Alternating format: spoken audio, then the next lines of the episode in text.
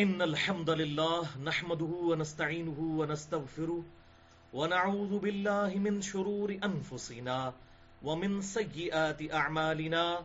من يهده الله فلا مضل له ومن يضلله فلا هادي له. وأشهد أن لا إله إلا الله وحده لا شريك له وأشهد أن محمدا عبده ورسوله. أما بعد فإن خير الحديث كتاب الله وخير الهدي هدي محمد صلى الله عليه وسلم وشر الأمور محدثاتها وكل محدثة بدعة وكل بدعة ضلالة وكل ضلالة في النار. أعوذ بالله السميع العليم من الشيطان الرجيم من همزه ونفخه ونفثه. بسم الله الرحمن الرحيم. رب اشرح لي صدري ويسر لي أمري واحلل عقدة من لساني يفقهوا قولي. بسم الله الرحمن الرحيم. إن الله وملائكته يصلون على النبي. يا أيها الذين آمنوا صلوا عليه وسلموا تسليما. اللهم صل على محمد وعلى آل محمد كما صليت على إبراهيم وعلى آل إبراهيم إنك حميد مجيد. اللهم بارك على محمد وعلى آل محمد كما باركت على إبراهيم وعلى آل إبراهيم إنك حميد مجيد. الحمدللہ، آج چودہ مارچ دو ہزار پندرہ کو ہفتے کے دن، Quran class number one sixty six میں ہم انشاءاللہ تعالی اپنی اسی گفتگو کو آگے لے کر چلیں گے، جس پر ہم نے پچھلے ہفتے تقریباً ایک گھنٹے تک گفتگو کی تھی۔ اور وہ قرآن حکیم کی مشہور ترین آیت، بلکہ قرآن حکیم میں اللہ کے ذکر کا ضرب سنام ایپیکس اور چوٹی ہے وہ آیت۔ سورت الرعد کی آیت نمبر 28 اعوذ باللہ من الشیطان الرجیم، بسم اللہ الرحمن الرحیم. الا بذکر اللہ تطمئن القلوب. آگاہ ہو جاؤ، اللہ کی یاد ہی میں دلوں کا سکون ہے۔ الحمدللہ۔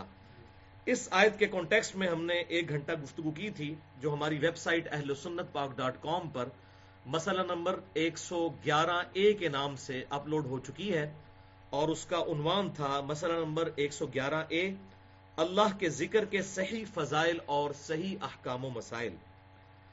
اور اس میں میں نے ذکر کی مینلی تین کیٹیگریز کو ڈیٹیل کے ساتھ ایڈریس کیا تھا۔ آج انشاءاللہ اللہ تعالی اسی میں سے ایک کیٹیگری کو مزید ڈسکس کریں گے۔ اور وہ ہے سورہ عال عمران کی آیت نمبر ایک سو اکانوے۔ الذین یذکرون اللہ قیام قعودا وعلی جنوبہم کہ اللہ کے نیک بندوں کی نشانی ہے کہ وہ کھڑی ہوئی حالت میں، بیٹھی ہوئی حالت میں ایون کروٹوں پر لیٹے ہر حال میں اپنے اللہ کو یاد کرتے ہیں۔ اس میں جتنے بھی سنت اذکار آتے ہیں، خواہ وہ فرض نماز کے بعد کے سنت اذکار ہوں، صبح و شام کی آپ صلی اللہ علیہ وسلم کی دعائیں ہوں، اور مختلف اوقات کی دعائیں، وہ سب کے سب سنت اذکار اسی کیٹیگری میں فال کرتے ہیں۔ اور ہماری یہ گفتگو انشاءاللہ مزید دو نشستوں میں مکمل ہوگی، ایک آج ہوگی اس کا پارٹ ون مسئلہ نمبر ایک سو گیارہ بی، صحیح سنت وظائف و ازگار اور سنت دعائیں۔ اور پھر انشاءاللہ اگلے ہفتے ہوگا مسئلہ نمبر ایک سو گیارہ سی، فرض نماز اور صبح و شام کے سنت ازگار اس میں سے فرض نماز انشاءاللہ آج کور کر لیں گے، باقی صبح و شام کے سنت ازگار انشاءاللہ ان کو اگلی دفعہ ہم ڈسکس کریں گے۔ بھائیو، سنت، اذکار اور وظائف کے کریٹیکل ٹاپک کو ڈسکس کرتے ہوئے یہاں پر میں چاہ رہا ہوں کہ بڑے عرصے سے میری خواہش تھی کہ میں انسائکلوپیڈیا آف حدیث حدیث کا سب سے اہم ترین جو خزانہ ہے، اس کا تعارف جو ہے وہ کرواؤں اور وہ ہے مشکات المسابی یہ انسائکلوپیڈیا آف حدیث ہے، حدیث کا خزانہ۔ اور الحمدللہ یہ اتنی زبردست کتاب ہے کہ اس کتاب کو پڑھنے کے بعد آپ کو دنیا میں کسی حدیث کی کتاب کی حاجت ہی نہیں رہے گی۔ ایون بخاری اور مسلم کی جو بھی کریٹیکل احادیث ہیں، وہ اس مشکات کے اندر کور ہوئی ہیں۔ تو اس کا انشاءاللہ میں آج ڈیٹیل تعارف عرض کروں گا۔ اور مشکات کو میں نے نام دیا ہے انسائکلوپیڈیا آف حدیث۔ حدیث کا خزانہ۔ جیسے ورلڈ انسائکلوپیڈیا ہے وکی پیڈیا اور مختلف ہے اس طرح حدیث کا انسائکلوپیڈیا جو ہے، یہ مشکات المصابی ہے۔ تو انشاءاللہ اس کا بریف انٹروڈکشن ہم سنیں گے۔ اس حوالے سے انشاءاللہ میں تسلی بخش گفتگو کروں گا۔ پینتیس چالیس منٹ میں۔ اور اس دوران جس کی بھی کوئی کیوری ہو تو لیکچر کے اینڈ پہ مجھ سے سوال کر سکتا ہے۔ لیکچر کے دوران سوال کرنے کی اجازت نہیں، ورنہ ہماری گفتگو کا ڈیکورم ڈسٹرب ہو جائے گا۔ اور بعد میں بھی آپ مجھ سے ای میل پہ رابطہ کر سکتے ہیں۔ Mirza underscore ninety five eight Yahoo dot com میرا ای میل ایڈریس ہے۔ بھائیو، مشکات المسابی کے انٹروڈکشن اور تعارف کے حوالے سے انشاءاللہ میں کل پانچ علمی پوائنٹس ڈسکس کروں گا۔ ایک انٹلیکچوئل ترتیب کے ساتھ تاکہ ہمیں اس کتاب کی اہمیت کا پتہ چل جائے کہ یہ کتنی اہم کتاب ہے۔ اور آج کے ماڈرن دور کے اندر جبکہ لوگوں کے پاس اتنا ٹائم نہیں ہوتا کہ وہ ساری حدیث کی کتابیں پڑھیں، تو تقریباً تیرہ کتابوں کا یہ خلاصہ ہے، یہ نوٹس ہیں حدیث کے انسائکلوپیڈیا آف حدیث مشکات المسابی تو اس حوالے سے پانچ علمی پوائنٹس میں ڈسکس کروں گا۔ علمی پوائنٹ نمبر ون مشکات المسابی حدیث کی سیکنڈری بک ہے۔ یہ پرائمری کتاب نہیں ہے، بلکہ سیکنڈری بک ہے۔ سیکنڈری بکس یہ ہیں، ایسی کتابیں ہوتی ہیں جن میں احادیث کی اسناد موجود نہ ہو بلکہ کسی بنیادی پرائمری کتاب، جو بنیادی کتاب ہے، اس کا حوالہ دے کر حدیث کو جمع کیا جائے۔ تو یہ سیکنڈری بک ہے، اس میں اوریجنل احادیث کے حوالے موجود ہیں۔ پرائمری بکس، صحیح بخاری، صحیح مسلم، جامعہ ترمزی سنن نبی دعود سنن نسائی، سنن ابن ماجہ الموتا امام مالک، سنن دارمی، مسند امام شافی مسند امام احمد، سنن البحیکی اور اس طرح مختلف کتابوں کے الحمدللہ اس میں مکمل ریفرنسز موجود ہیں۔ بھائیو، یہ کتاب جو ہے، یہ دو محدثین کی بہت بڑی محنت ہے اور میرے ایکسپرٹ اوپینین میں، حدیث کی فیلڈ میں کوئی کتاب بھی حدیث کی سیکنڈری کتاب پوری امت میں اس کتاب کا دور دور تک بھی مقابلہ نہیں کرتی۔ بعض لوگوں کا خیال ہے کہ ریاض الصالحین جو امام نبوی رحمہ اللہ المتوفا چھ سو چھہتر ہجری ان کی کتاب ہے، تو میرے نزدیک اس کو ٹوینٹی پرسینٹ مارکس اس سے کمپیئر کر کے دیے جا سکتے ہیں۔ یہ ہنڈریڈ پرسینٹ ہے اس کے مقابلے پر۔ کیونکہ اس کے اندر بڑی ڈیٹیل کے ساتھ احادیث، بڑی انٹلیکچوئل ترتیب کے ساتھ موجود ہے یہ بھائیو دو محدثین کی محنت ہے۔ پہلے محدث آج سے تقریباً نو سو سال پہلے۔ امام ابو محمد حسین بن مسعود البغوی المتوفا پانچ سو سولہ ہجری۔ اب چل رہا ہے، آپ دیکھ لیں، چودہ سو چھتیس ہجری۔ تو یہ پانچ سو سولہ ہجری میں فوت ہو چکے تھے۔ انہوں نے ایک کتاب لکھی تھی، اس کتاب کا نام تھا مسابح السنہ۔ سنت کے چراغ، مصباح کہتے ہیں عربی میں چراغ کو۔ مسابح السنہ، سنت کے چراغ، سنت کی شمع۔ کینڈلز آف سنت، یہ انہوں نے کتاب کا نام رکھا تھا۔ اور امام بغوی رحمت اللہ علیہ نے مختلف ٹاپکس کے اوپر اس میں احادیث جمع کی مسابی حسنہ اس کتاب کا نام رکھا۔ اور انہوں نے ہر چیپٹر کے انڈر دو چیپٹرز بنائے۔ چیپٹر نمبر ون بنایا ہر ٹاپک. کتاب الایمان ہے تو ایمان میں دو چیپٹر. کتاب الصلاح ہے تو صلاح میں دو چیپٹر. کتاب التہارا ہے تو تہارا میں دو چیپٹر. کتاب الدعوات ہے تو کتاب الدعوات میں دو چیپٹرز. جو بڑے بڑے دو چیپٹرز. دو فصیلیں بنائی. پہلی فصیل کا نام انہوں نے الصحاح رکھا. اور اس میں صرف صحیح بخاری اور صحیح مسلم کی احادیث جمع کی. یعنی آج ہم جو یہ رونا روتے ہیں کہ بخاری اور مسلم، بخاری اور مسلم، تو یہ ہم نے کوئی نیا راگ نہیں الاپا یہ آج سے نو سو سال پہلے بھی امت کے محدثین کو یہ بات پتا تھی کہ بخاری اور مسلم کی کیا اہمیت ہے۔ تو انہوں نے اپنی کتاب میں جو پہلا باب باندھا، ہر چیپٹر کے اندر دو فصیلیں بنائی۔ تو پہلی فصل میں اصحا کا نام دیا اور بخاری اور مسلم کی صرف احادیث لائے۔ اور کسی کتاب کو انہوں نے اس قابل نہیں سمجھا کہ اس کو پہلی کیٹیگری میں فال کیا جائے۔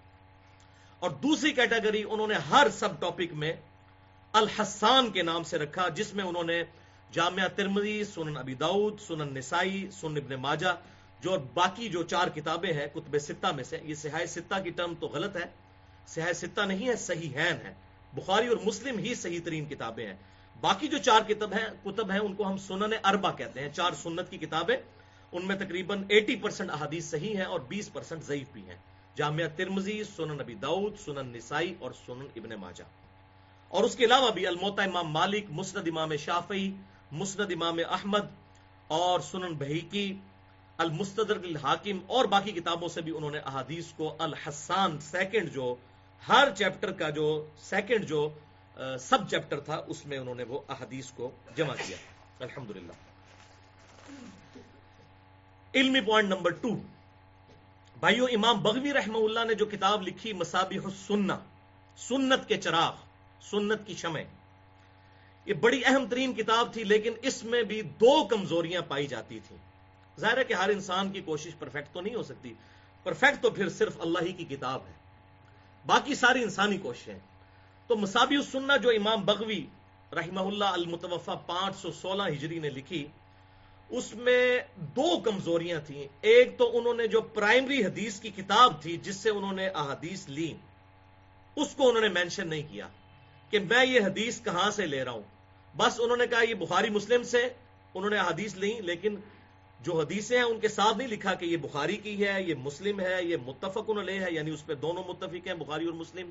شیخین، یہ انہوں نے مینشن نہیں کیا۔ بس انہوں نے کہا بخاری یا مسلم کسی میں یہ حدیث موجود ہے۔ اور اسی طریقے سے باقی کتابوں سے جو لی، انہوں نے نہیں بتایا کہ جامعہ ترمزی سے لی سنبی دعود سے لی، نسائی سے، ابن ماجہ سے انہوں نے نہیں بتایا۔ ڈائریکٹ احادیث لکھی۔ اور دوسری کمزوری یہ تھی کہ انہوں نے صحابہ اکرام کے نام مینشن نہیں کیے کہ یہ حدیث کس صحابی سے روایت ہے۔ ڈائریکٹ انہوں نے لکھا کہ نبی صلی اللہ علیہ وسلم نے ارشاد فرمایا، نہ صحابی کا حوالہ دیا، نہ پرائمری بک آف حدیث کا حوالہ دیا۔ کوئی حوالہ انہوں نے نہیں دیا۔ یہ بیسک دو کمزوریاں تھیں جو اس کتاب کے اندر پائی جاتی تھی لہذا ایک اور مرد مجاہد میدان عمل میں اترے آج سے تقریباً سات سو سال پہلے۔ اور اس نے وہ کام کیا کہ آج تک امت اس احسان کو بھلا نہیں پائی اور آج تک کوئی شخص اس کے ساتھ کی کتاب نہیں لکھ سکا۔ اور وہ تھے امام ولی الدین محمد بن عبداللہ الخطیب التبریزی المتوفا سات سو اڑتالیس ہجری، تقریباً آٹھ سے سات سو سال پہلے، کیونکہ اب چودہ سو چھتیس ہجری چل رہا ہے۔ انہوں نے کہا کہ میں یہ دو کمزوریاں دور کروں گا اور پھر الحمد انہوں نے بڑی محنت کر کے یہ دو سکم دور کیے۔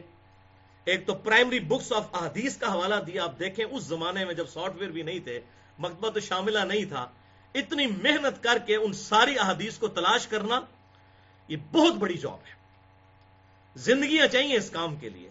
اور یہ کتاب بھی کوئی تھوڑی کتاب تو نہیں، اتنی ہزاروں پر مشتمل احادیث اس وقت جو مشکات المسابی ہے، اس میں انٹرنیشنل نمبر کے مطابق چھ ہزار دو سو چورانوے احادیث ہیں۔ تو آگے میں انشاءاللہ بتا بھی دیتا ہوں۔ پھر انہوں نے مسابی سننا کے اوپر کام کیا اور انہوں نے اس کتاب کا نام رکھا مشکات المسابی مشکات کہتے ہیں عربی زبان میں تاکچے کو، اور پرانے زمانے میں جب چراغوں کو تاکچے میں رکھا جاتا تھا، اس کی روشنی پھیلتی تھی۔ کنٹرول روشنی آتی تھی جس طرح بلب ہے، تو تاکچے ہوتے تھے۔ تو انہوں نے کہا مسابح السنہ کا نام چینج کر کے انہوں نے کیا رکھ دیا؟ مشکات المسابیح یعنی میں نے سنت کے چراغوں کو ان کے صحیح تاکچوں میں رکھ دیا ہے کہ یہ جو چراغ ہے یہ بخاری سے لیا گیا ہے یا مسلم سے لیا گیا ہے یا ابو دعود سے لیا گیا ہے یا نسائی سے یا ابن ماجہ سے۔ مشکات المسابی یہ انہوں نے کتاب کا نام رکھا۔ اب آپ کو اس کتاب کا نام بھی سمجھ آیا۔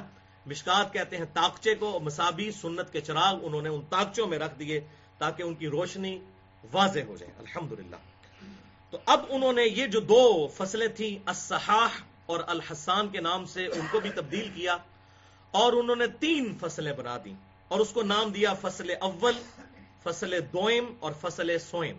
پہلی فصل، دوسری اور تیسری۔ یعنی انہوں نے ایک تیسرا سب چیپٹر بھی ہر چیپٹر کے اندر بنا دیا۔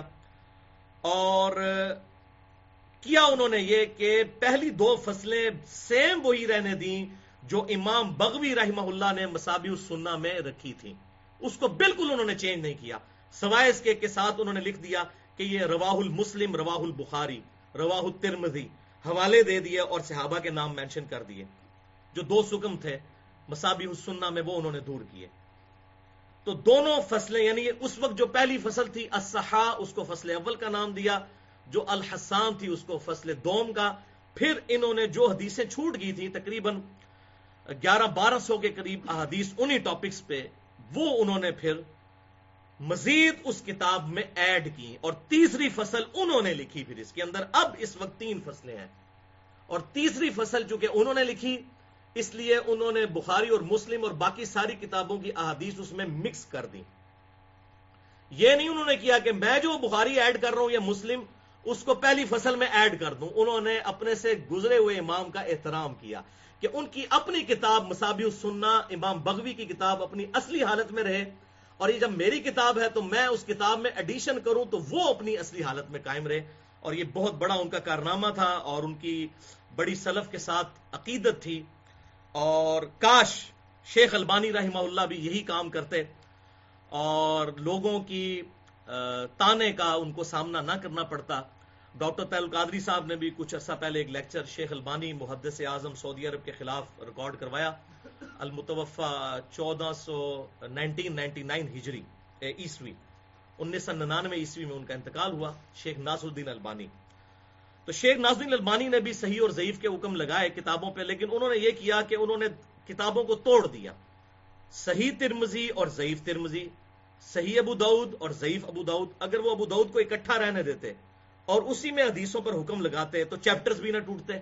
اب الادب المفرد امام بخاری کی کتاب ہے، اس میں ضعیف روایتیں بھی ہیں، لیکن انہوں نے اس کو الگ کیا، صحیح الادب المفرد اور ضعیف الادب المفرد۔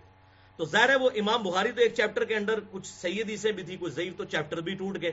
پھر لوگوں کو موقع ملا اور میرے نزدیک ڈاکٹر تعلق قادری صاحب کی جو گرفت ہے شیخ البانی پہ اس حوالے سے، وہ بالکل صحیح ہے۔ ان کو ایسا نہیں کرنا چاہیے تھا، جس طرح امام ولی الدین تبریزی رحمہ اللہ نے امام بغوی رحمۃ اللہ علیہ کی کتاب مسابی السنہ کو اپنی اصلی حالت میں نہیں چھیڑا اپنی فصل کو الگ لکھا، اگرچہ ان کو بخاری اور مسلم باقی چیزوں کو مکس کرنا پڑا تیسری فصل میں۔ لیکن شیخ البانی جو ہے، انہوں نے یہ نہیں کیا، اللہ تعالیٰ ان کی اس غلطی کو معاف کرے۔ ہم گناہ تو نہیں کہتے، لیکن بہرحال وہ احترام کرتے تو آج تانا و تشنی سے بچ جاتے۔ علمی پوائنٹ نمبر تھری بھائیو، ابھی بھی مشکات المساوی میں ایک سکم باقی تھا۔ اس کام کو کرنے کے بعد۔ بھی اور وہ سکم یہ تھا کہ اس کی جو دوسری اور تیسری فصل میں بخاری اور مسلم کے علاوہ احادیث ہیں، ان میں ظاہر ہے کہ ضعیف روایتیں بھی آئی ہوئی ہیں۔ تو وہ جو ضعیف روایتیں ہیں، ان کے اوپر حکم نہیں لگے ہوئے تھے۔ کچھ پہ تو لگا دیے انہوں نے امام ترمزی والے حکم، لیکن اکثر پہ صحیح اور ضعیف کا حکم انہوں نے نہیں لگایا تھا۔ اور ظاہر ہے کہ امت میں سارا فتنہ ہی ضعیف روایتوں کی وجہ سے جمع ہوا اور سارے کا سارا یہ فتنہ سامنے آیا۔ اس حوالے سے پھر آج کے دور میں ایک بہت بڑی شخصیت جو میرے نزدیک شیخ البانی سے بھی بڑے حدیث کے محدث تھے، حال ہی میں ان کا انتقال ہوا، شیخ زبیر علی زئی رحمہ اللہ تعالی المتوفہ چودہ سو پینتیس ہجری جو دس نومبر دو ہزار تیرہ کو فوت ہوئے۔ ہمارے پاکستان سے ان کا تعلق تھا، انٹرنیشنل لیول پہ ان کا کام پہنچا۔ ایون انڈیا میں، بنگلہ دیش میں، پوری دنیا کے اندر دارالسلام کی وجہ سے سب لوگ ان کو جانتے ہیں۔ تو انہوں نے پھر اس کے اوپر وہ کام کیا، بلکہ جو میرا ان کے ساتھ ایکسکلوسو ہنڈریڈ کوشچنز والا انٹرویو ریکارڈڈ ہے، جو میں نے ان سے سو سوالات پوچھے، جو ہماری ویب سائٹ اہل سنت پاک ڈاٹ کام پہ بھی موجود ہے، اس میں جب میری ان سے ملاقات ہوئی سترہ جون دو ہزار نو کو، تو اس ملاقات میں، اس ریکارڈنگ سے پہلے اور پھر بعد میں بھی میری ڈسکشن ہوئی، میں نے ان سے ریکویسٹ کی کہ شیخ صاحب، آپ اتنے کام کر رہے ہیں، اصل کام کرنے کا یہ ہے کہ آپ مشکات المسابی کی جو ضعیف روایتیں ہیں ان کے اوپر حکم لگائیں؟ تو انہوں نے کہا کہ میں نے آلریڈی کئی سالوں سے یہ کام شروع کیا ہوا ہے اور تقریباً تکمیل کے مراحل میں ہے۔ یہ دو ہزار نو میں انہوں نے بات کی اور پھر الحمد دو ہزار گیارہ کے اندر یہ مشکات المسابی جو میں آپ کو دکھا رہا ہوں، یہ ان کے حکم کے ساتھ پرنٹ ہو کر صحیح اور ضعیف کے فرق کے ساتھ دوسری اور تیسری فصل میں۔ پہلی فصل تو بخاری اور مسلم کی ہے، اس میں تو کوئی مسئلہ نہیں۔ تو یہ چھپی دو ہزار گیارہ میں اور پھر اس کا ریوائز ورژن ان کی وفات سے تقریباً تین مہینے پہلے، اگست دو ہزار تیرہ میں چھپا جو میرے ہاتھ میں، یہ فائنل ورژن ہے۔ مکبہ اسلامیہ فیصل آباد والوں نے اسے چھاپا، جس میں شیخ زبیر زئی صاحب نے بخاری اور مسلم کے علاوہ جو احادیث ہیں، ان کی مکمل تحقیق اور تخریج اور تحکیم بھی کر دی، ان پہ حکم بھی لگا دیے صحیح اور ضعیف اس حوالے سے۔ الحمد اور ساتھ ہی ساتھ دوسرا سکم انہوں نے یہ دور کیا کہ امام ولی الدین تبریزی نے تو صرف بتایا تھا کہ یہ مشکات میں حدیث جو مسابی السنہ کی حدیث ہے، یہ فلاں بک سے ہے۔ لیکن اس بک سمندر میں سے کہاں سے ڈھونڈے انسان؟ کہ بخاری میں تو سات ہزار پانچ سو تریسٹھ حدیث میں سے وہ حدیث کیسے ڈھونڈے؟ تو شیخ زبیر زئی صاحب نے اس کی تخریج کر دی کہ بخاری کی فلاں نمبر حدیث جو ہے نا، یہاں پر لی ہے مشکات میں انہوں نے۔ یہ بہت بڑا کام ہے۔ تو یہ الحمدللہ ٹیکنالوجی کی برکت ظاہر ہے، مشکات المصابی جو ہے وہ ہمارے پاس مکبت الشاملہ جو عربی سافٹ ویئر ہے، حدیث کی کتابوں کا، ہزاروں اس میں کتابیں ہیں۔ تو اس کی مدد سے انہوں نے یہ کام کیا۔ بہرحال بہت بڑا کام تھا۔ تو یہ دو حکم جو مزید رہ گئے تھے، وہ شیخ زبیر علی زئی صاحب نے دور کیے۔ نمبر ایک، انہوں نے صحیح اور ضعیف کا حکم لگایا یعنی تحکیم کر دی، اسے کہتے ہیں تحکیم۔ اور دوسرا، انہوں نے تخریج کر دی اس کی، کہ یہ بخاری کی فلاں نمبر حدیث ہے اور مکمل اس کی تحقیق بھی کی۔ اگر باقی اور کتابوں میں تھی تو اس کے بھی حوالے انہوں نے دیے۔ الحمدللہ، وہ میں انشاءاللہ ڈیٹیل کے ساتھ آگے عرض بھی کرتا ہوں۔ اور اس میں انہوں نے پھر انٹرنیشنل نمبرنگ کے مطابق جو بخاری اور مسلم کی حدیث کے حوالے تھے، ان کے انٹرنیشنل نمبر جو پوری دنیا میں اس وقت سٹینڈرڈ ہو چکے ہیں، وہ الحمدللہ انہوں نے بیان کیے۔ اچھا یہ حدیث کی جو انٹرنیشنل نمبرنگ ہے، اس کو بھی آپ سمجھ لیں۔ بیسیکلی احادیث کی کتابوں کے نمبرز کو اب انٹرنیشنل لیول پر سٹینڈرائز کر دیا گیا ہے۔ تقریباً آج سے بیس پچیس سال پہلے۔ اور اس حوالے سے سب سے بڑا کام کیا ہے دار القتب العلمیہ بیروت، لبنان میں۔ ان کا کیپٹل سٹی ہے بیروت۔ بیروت وہ شہر ہے جہاں پر آج سے ہزار سال پرانے بھی بخاری اور مسلم کے بھی قلمی نسخے موجود ہیں مختوطے موجود ہیں۔ ان کے پاس کاپی رائٹس ہیں۔ یہ آپ اگر ویب سائٹ ان کی موجود ہے دار القتب العلمیہ کی، تو تمام کتابیں، احادیث کی کیا؟ احادیث کے علاوہ بھی فقہ کی کتابیں، تصوف کی کتابیں، ان کے بھی قلمی نسخے ان کے پاس موجود ہیں اور ان کے کاپی رائٹس ہیں ان کے پاس۔ اور پوری دنیا میں جب بھی کوئی کتاب چھپتی ہے تو اس سے جو پروف ریڈنگ ہے وہ ان کی کتابوں کے ساتھ کی جاتی ہے۔ لہذا یہ بالکل بات سمجھ لیں، جس طرح قرآن حکیم پوری دنیا میں ایک ہی ہے نا، اسی طریقے سے بخاری اور مسلم اور حدیث کی کتابیں بھی ایک ہی ہیں پوری دنیا کے اندر۔ کوئی فرق نہیں ہے ان کے اندر۔ ہاں یہ ہو سکتا ہے پرنٹنگ میں کوئی تین جلدوں میں چھاپ دے، کوئی دس جلدوں میں چھاپ دے، کوئی تیرہ جلدوں میں چھاپ دے، وہ الگ بات۔ لیکن حدیث وہی ہوگی، چاہے وہ انڈونیشیا کے مسلمان کے پاس بخاری ہو، چاہے وہ افریقہ کے مسلمان کے پاس ہو، چاہے پاکستان اور انڈیا کے مسلمان کے پاس ہو۔ تو کوئی فرق نہیں ہے۔ تو یہ اسٹینڈرائز انہوں نے نمبرنگ کر دی، اسی کو پھر فالو کیا علماء حرمین نے بھی۔ اور پاکستان میں جو انٹرنیشنل لیول کا، دنیا کا سب سے بڑا ادارہ ہے دارالسلام اردو زبان میں، انہوں نے بھی اسی کو فالو کیا۔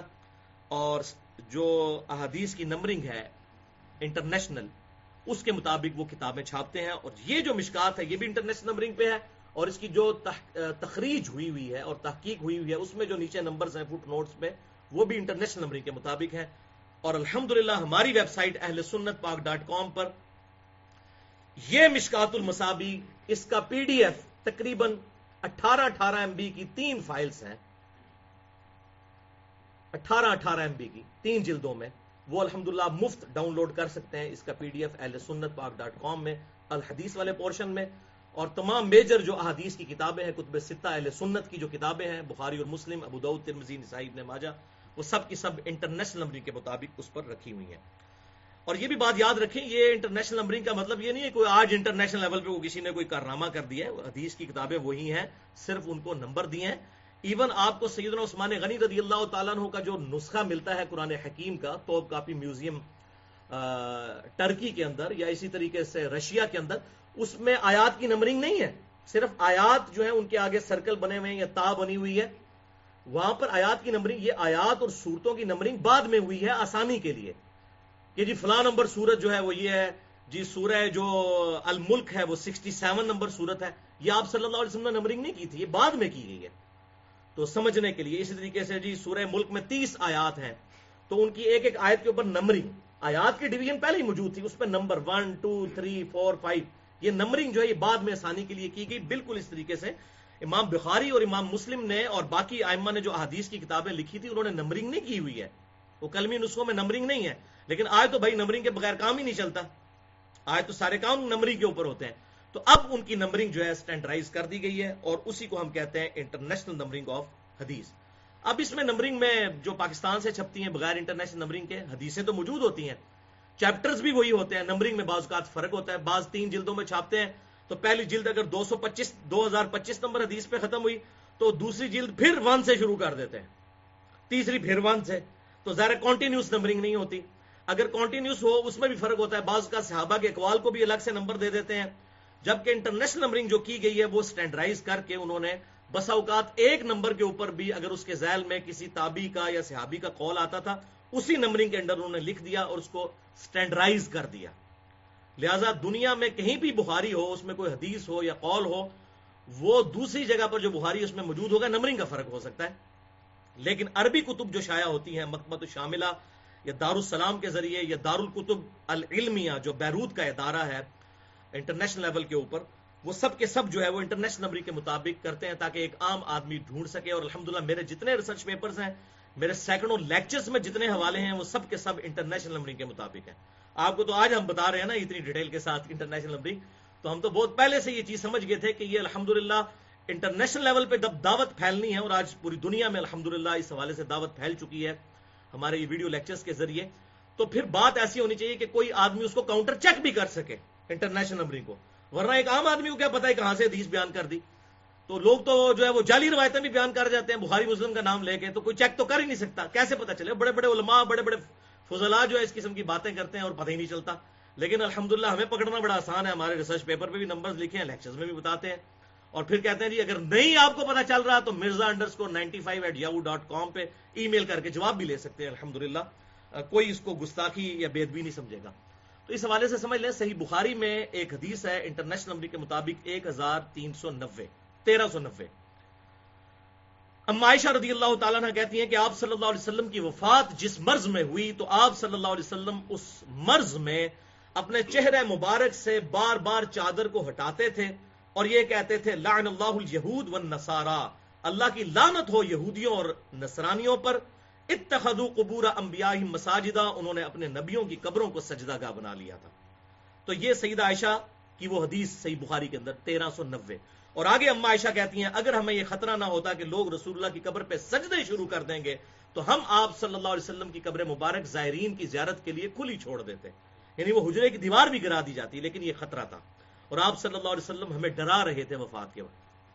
بالی سوالے سے میری گفتگو ہے، مسئلہ نمبر 63 ولادت مصطفیٰ صلی اللہ علیہ وسلم اور رسول اللہ کی آخری وصیتیں۔ یہ بھی آخری وصیت ہے تو اس میں میں نے ڈیٹیل سے قبروں کے احکام گمد خزرہ کا مسئلہ، مسجد نبوی کا مسئلہ، اور یہ آج کل جو مزارات بن رہے ہیں اس کے حوالے دے کے ان کو کتاب و سنت کے دلائل میں الحمدللہ انٹلیکچوئل لیول پہ جا کے ایڈریس کیا۔ تو یہی تیرہ سو نوے نمبر حدیث ہے، پھر آگے اس کے اندر تیرہ سو نوے ہی نمبر کے اندر ایک تابعی ہیں سیدنا سفیان تمار رحمت اللہ علیہ، ان کا قول لے کر آئے کہ وہ کہتے ہیں، میں نے رسول اللہ صلی اللہ علیہ وسلم کی قبر مبارک دیکھی ہے، وہ اونٹ کی کوہان یعنی ایک بالش جتنی اونچی ہے، نو انچ یعنی آپ کی قبر مبارک اتنی اونچی اونچی نہیں جس طرح یہ آج بنی ہوئی ہے خلاف سنت ہے، ایک بالش۔ تو اس کو بھی تیرہ سو نوے نمبر دیا امام بخاری نے۔ پھر اس کے آگے لے کر آئے کہ آپ صلی اللہ علیہ وسلم کی وفات کے تقریباً چھہتر سال کے بعد، ستاسی ہجری کے اندر اور آپ سمجھ لیں کہ سیدنا عمر فاروق رضی اللہ تعالیٰ عنہ کی وفات کے تقریباً چھیاسٹھ سال کے بعد، ولید بن عبد الملک کے دور میں جب حجر عائشہ کی دیوار گر گئی مسجد نبی کی توسیع کے دوران، تو ایک پاؤں ظاہر ہوا، تو لوگوں نے استغفار پڑی کہ یہ نبی صلی اللہ علیہ وسلم کا پاؤں مبارک ظاہر ہوا ہے۔ تو پھر اروا ابن زبیر، سید عائشہ کے جو بھانجے تھے، ان کو بلایا گیا، تو انہوں نے وہ جب پاؤں دیکھا اور قبر کی لوکیشن تو انہوں نے کہا کہ یہ سیدنا عمر کا پاؤں ہے۔ تو اس کو بھی تیرہ سو نوے نمبر امام بخاری نے دیا یعنی تیرہ سو نوے پہ وہ تین چیزیں لے کر آئے، ایک حدیث اور دو جو ہے وہ ایک تابعی، دو تابعین کے ان کے اپنے واقعات۔ برلی، اس حوالے سے میرا لیکچر ہے مسئلہ نمبر نیو فائیو۔ حیات النبی سے متعلق فرقہ وارانہ نظریات کا تحقیقی جائزہ، اس میں میں نے حیات النبی کا جو عقیدہ ہے، الحمدللہ ڈیٹیل سے کے ساتھ بیان کیا ہے۔ بہرحال، اہل سنت پاک ڈاٹ کام پہ یہ تمام احادیث کی میجر کتابیں جو ہیں، ہماری کتب ستہ جو ہیں، چھ بڑی کتابیں اہل سنت کی وہ انٹرنیشنل نمبر کے مطابق موجود ہیں الحمد اردو میں بھی ہیں اور انگلش میں بھی اور مشکات المسابی بھی الحمد موجود ہے اور وہ آپ نمبرنگ دے سکتے ہیں صحیح بخاری میں، جو انٹرنیشنل نمبرنگ ہے احادیث کی، صحیح بخاری میں سات ہزار پانچ سو تریسٹھ احادیث ہیں اور صحیح مسلم میں بھی سات ہزار پانچ سو تریسٹھ احادیث ہیں۔ ایسی نمبرنگ انہوں نے سیٹ کی ہے صحیح ہین کو۔ جامعہ ترمزی یہ تو صحیح ہین ہوگی۔ اب سن اربا تیسری کتاب جامعہ ترمزی اس میں تین ہزار نو سو چھپن احادیث ہے چوتھی کتاب سن نبی دعود ہے، پانچ ہزار دو سو چوہتر احادیث ہے پانچویں کتاب سنن نسائی ہے، پانچ ہزار سات سو اکسٹھ احادیث ہے اور چھٹی کتاب سن ابن ماجہ ہے، چار ہزار تین سو اکتالیس احادیث ہے تو یہ الحمدللہ انٹرنیشنل نمبرنگ کے مطابق انگلش اور اردو میں ہماری ویب سائٹ اہل سنت پاک ڈاٹ کام پر موجود ہے بہرحال یہ مشکات جو ہے، یہ بخاری اور مسلم سے بھی بڑی کتاب ہے اس حوالے سے۔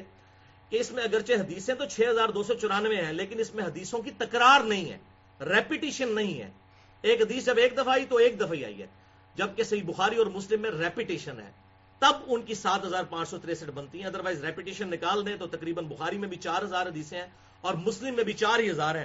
اور اگر ان کی بھی کامن حدیثیں نکالی جائیں تو دو ہزار کے قریب تقریباً کامن حدیثیں ہیں۔ بخاری اور مسلم کی جس کو ہم کہتے ہیں متفقن علیہ، جن پہ وہ دو بڑے امام متفق ہیں۔ ایک ہزار نو سو چھ احادیث ہیں جس پہ امام بخاری اور امام مسلم متفق ہیں اور یہ بھی الحمدللہ الگ سے کتاب چھپ چکی ہے جس میں صرف بخاری اور مسلم کی متفق علیہ احادیث موجود ہے اللؤلؤ والمرجان کے نام سے۔ اور فواد عبد الباقی ایک عرب کے اسکالر ہیں، انہوں نے یہ محنت کی کہ جس پہ بخاری اور مسلم کی جو ایگریڈ اپون احادیث ہیں، متفق علیہ حدیث، وہ انہوں نے ایک جگہ جمع کر دی ہیں۔ اللؤلؤ والمرجان، دو موتی آئے نا سورہ الرحمان کے اندر، اللؤلؤ والمرجان۔ تو انہوں نے کہا اللؤلؤ والمرجان یعنی بخاری اور مسلم، یہ دو سنت کے موتی ہیں، بڑے بڑے، ایک ہزار نو سو چھ احادیث الحمد اس کے اندر موجود ہیں۔ علمی پوائنٹ نمبر فور بھائیو، شیخ زبیر علی زئی صاحب نے جو مشکات المسابی کی تحقیق اور تحکیم کی ہے، اس حوالے سے تھوڑا ٹیکنیکلی اس کو آپ سمجھ لیں تاکہ آپ کو اس کتاب کو پڑھتے ہوئے آسانی ہو کہ پہلی فصل تو تمام چیپٹرز کے اندر بخاری اور مسلم کی ہے۔ وہ تو انہوں نے مقدمے میں بھی شیخ صاحب نے لکھ دیا کہ اس کی تو احادیث بالکل صحیح ہے اس پہ تو حکم لگانے کی ضرورت نہیں ہے۔ باقی جو دوسری اور تیسری فصل ہے، جس میں ادر دین بخاری اور مسلم، جامعہ ترمزی سن ابی دعود سن نسائی سن ابن ماجہ الموتا امام مالک، المستدرک للحاکم سن البحیکی مسند امام شافی مسند امام احمد اور باقی کتابوں سے جو احادیث موجود ہیں، اس پہ انہوں نے الحمدللہ تحقیق بھی کی، تحکیم بھی کی اور اس کی تخریج بھی کی۔ تو یہ ٹوٹلی چار کیٹیگریز بنے گی، آپ کو ہر حدیث کے فٹ نوٹ پہ وہ لکھا ہوا مل جائے گا۔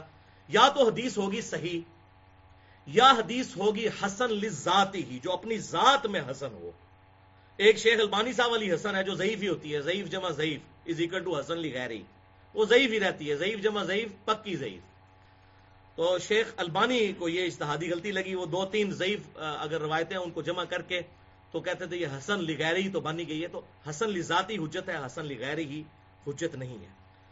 تو دوسری کیٹیگری حسن لذاتی ہی یعنی وہ صحیح حدیث کی ہوتی ہے، اس سے جسٹ آپ سمجھ لیں، صحیح حدیث تو اے ون گریڈ اور حسن جو ہے وہ اے گریڈ اور پھر جو باقی دو کیٹیگری ہیں، تیسری وہ ضعیف روایت، عربی میں ہم ضعیف کہتے ہیں، اردو میں ضعیف۔ اور چوتھی موضوع من گھڑت روایت، اس کو بھی انہوں نے پوائنٹ آؤٹ کر دیا ہے۔ تو ضعیف جو روایتیں ہیں، ان کی پانچ ہی وجوہات ہو سکتی ہیں۔ جو انہوں نے فٹ نوٹ پہ عربی میں لکھا ہے، لیکن عام جس کو اردو پڑھنی آتی ہے، وہ اتنی سمپل عربی ہے کہ اس کو سمجھ آ جائے گا۔ مولوی کے ڈھکوسلے سے وہ بچ سکتا ہے۔ جو مولوی دھوکہ دیتے ہیں جی پہلے عربی سیکھو۔ تو اب الحمدللہ اردو میں آ چکے ہیں بھائی، اردو میں آ چکے ہیں عربی سیکھ کے بھی تو اردو میں ترجمہ کرنا ہے نا۔ تو اردو میں تو ترجمہ آپ کے بہت بیر علماء کا موجود ہے، آپ اس کو ہی پڑھ کے دیکھ لیں۔ تو پانچ کیٹیگریز ہیں۔ یا تو انہوں نے لکھا ہوگا کہ راوی جو ہے، اس روایت میں فلاں راوی جو ہے، وہ ضعیف ہے ان دل جمہور۔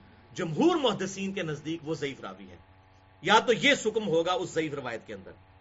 دوسرا یہ ہوگا کہ مدلس کی ان والی روایت ہوگی کہ اس میں راوی مدلس ہے اور ان سے روایت کر رہا ہے، ظاہر وہ ضعیف ہوگی، صحیح مسلم کے مقدمے میں موجود ہے۔ تیسرا سکم یہ ہوگا کہ اس روایت کے اندر کوئی راوی مجہول ہے، ان نون راوی، جس کو کوئی جانتا نہیں ہے، مجہول راوی۔